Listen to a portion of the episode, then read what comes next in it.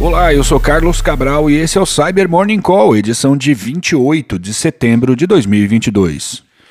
E um relatório publicado pela Zscaler ontem detalhou uma nova campanha em que o Trojan de acesso remoto Agent Tesla está sendo disseminado por meio do Quantum Builder. O Quantum Builder é uma ferramenta vendida em fóruns do underground para criar arquivos de ícone do tipo LNK com funções maliciosas. Eu já falei várias vezes nesse podcast sobre o uso de arquivos do tipo LNK por operadores de malware, mas eu acho que eu nunca usei esse espaço para explicar por que, que isso é tão frequente. Os LNKs são arquivos de ícone do Windows, sendo frequentemente usados para fazer um link, por isso o nome LNK, com um arquivo no disco, de modo que quando você clica no ícone do Microsoft Word, por exemplo, não está clicando no executável do Word, mas sim em um LNK que está parametrizado para executar o Word. No entanto, os LNKs foram desenvolvidos para serem mais espertos do que somente ir buscar e ativar um arquivo que está no disco.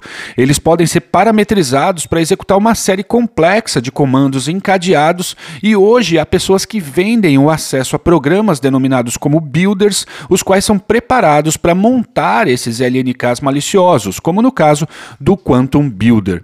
Na campanha documentada ontem, os adversários usam o Quantum Builder para gerar arquivos LNK maliciosos que são disseminados por e-mails de phishing. Uma vez que o arquivo LNK é executado, um script em PowerShell embutido nele é iniciado para decifrar um arquivo HTA responsável por executar um segundo script em PowerShell. E esse segundo script acaba fazendo o download do binário do Agent Tesla de um servidor remoto, concluindo assim a infecção da máquina. E a equipe de Threat Intelligence da Meta afirmou em relatório ontem ter identificado e removido diversas contas no Facebook e no Instagram que estavam envolvidas em operações de desinformação, atuando de maneira coordenada e automatizada de modo a disseminar notícias falsas de mais de 60 websites, os quais se passam por entidades de mídia na Europa.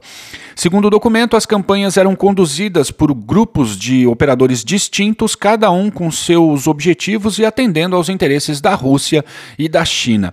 As redes de contas falsas tinham como alvo pessoas na Alemanha, Estados Unidos, França, Itália, Ucrânia e Reino Unido, dentre outros países, e disseminavam fake news com o objetivo de amedrontar ou enraivecer os alvos, usando temáticas como a dos possíveis impactos ligados às sanções contra a Rússia mensagens pró-armas, teorias da conspiração das mais variadas e críticas à Ucrânia e à propagação do ódio contra seus refugiados.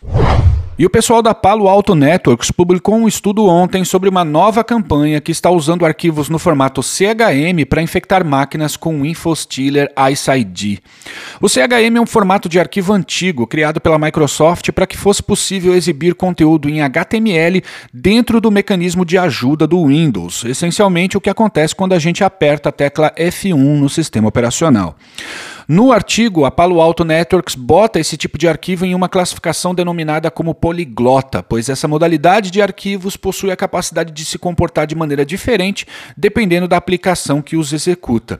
Isso faz sentido, no entanto, para compreender a vantagem de desenhar um ataque baseando-se em CHM, basta pensar que esse formato de arquivo tem a capacidade de fazer chamadas externas e executar outros componentes em um comportamento que nem sempre está no radar das ferramentas de segurança segurança.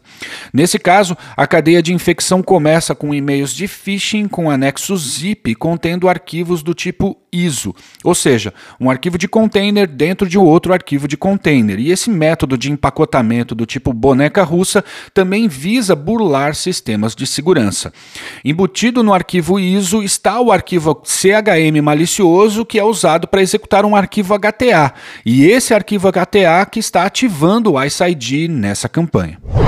E o WhatsApp recentemente liberou correções para duas vulnerabilidades de execução remota de código. As falhas foram catalogadas como CVE 2022-36934 e CVE 2022-27492 e, respectivamente, tornam possível a execução remota de código em ligações de vídeo e em arquivos de vídeo maliciosos. Os aplicativos afetados por pelo menos uma dessas falhas são o WhatsApp e o WhatsApp Business para Android e para iOS iOS com versões inferiores a 2.22.16.12. Recomendo não deixar de atualizar seu aplicativo e pedir para familiares e amigos fazerem o mesmo. Link para mais detalhes aqui na descrição. Por fim, ontem, uma publicação da Trend Micro demonstrou como diferentes grupos de cybercriminosos especializados em mídia digital têm usado elementos de áudio e vídeo compartilhados publicamente para criar modelos de deepfake de celebridades e influenciadores e vendê-los sem o consentimento das vítimas, claro, para campanhas publicitárias. O documento fornece diversos exemplos observados em campanhas detectadas pela empresa, como operações usando imagens falsas de pessoas conhecidas em seu nicho de atuação ou gente com fama global. Outro ponto levantado pela Trend Micro é a utilização de deepfakes para burlar mecanismos de autenticação baseados em reconhecimento facial. Por fim, os pesquisadores detalham como deepfakes podem ser usados para complementar outras atividades maliciosas e fornecem exemplos de operações que já estão em andamento e de ataques que esperam ver em um futuro próximo. Destaque para fraudes baseadas em chamadas de vídeo em que o adversário se passa por um amigo ou membro da família e pede dinheiro, para a criação de contas usando deepfakes de modo a contornar mecanismos de autenticação, para esquemas de extorsão para criar evidências falsas, como colocar uma pessoa em uma situação ou lugar em que ela não estava, e para campanhas de desinformação, dentre outros golpes. E é isso por hoje, obrigado por ouvirem o Cyber Morning Call e tenham um bom dia. Você ouviu o Cyber Morning Call, o podcast de cibersegurança da Tempest. Nos siga em seu tocador de podcast para ter acesso a um novo episódio a cada dia. E para saber mais sobre a Tempest, nos siga no Instagram, Twitter e LinkedIn ou acesse www.tempest.com.br.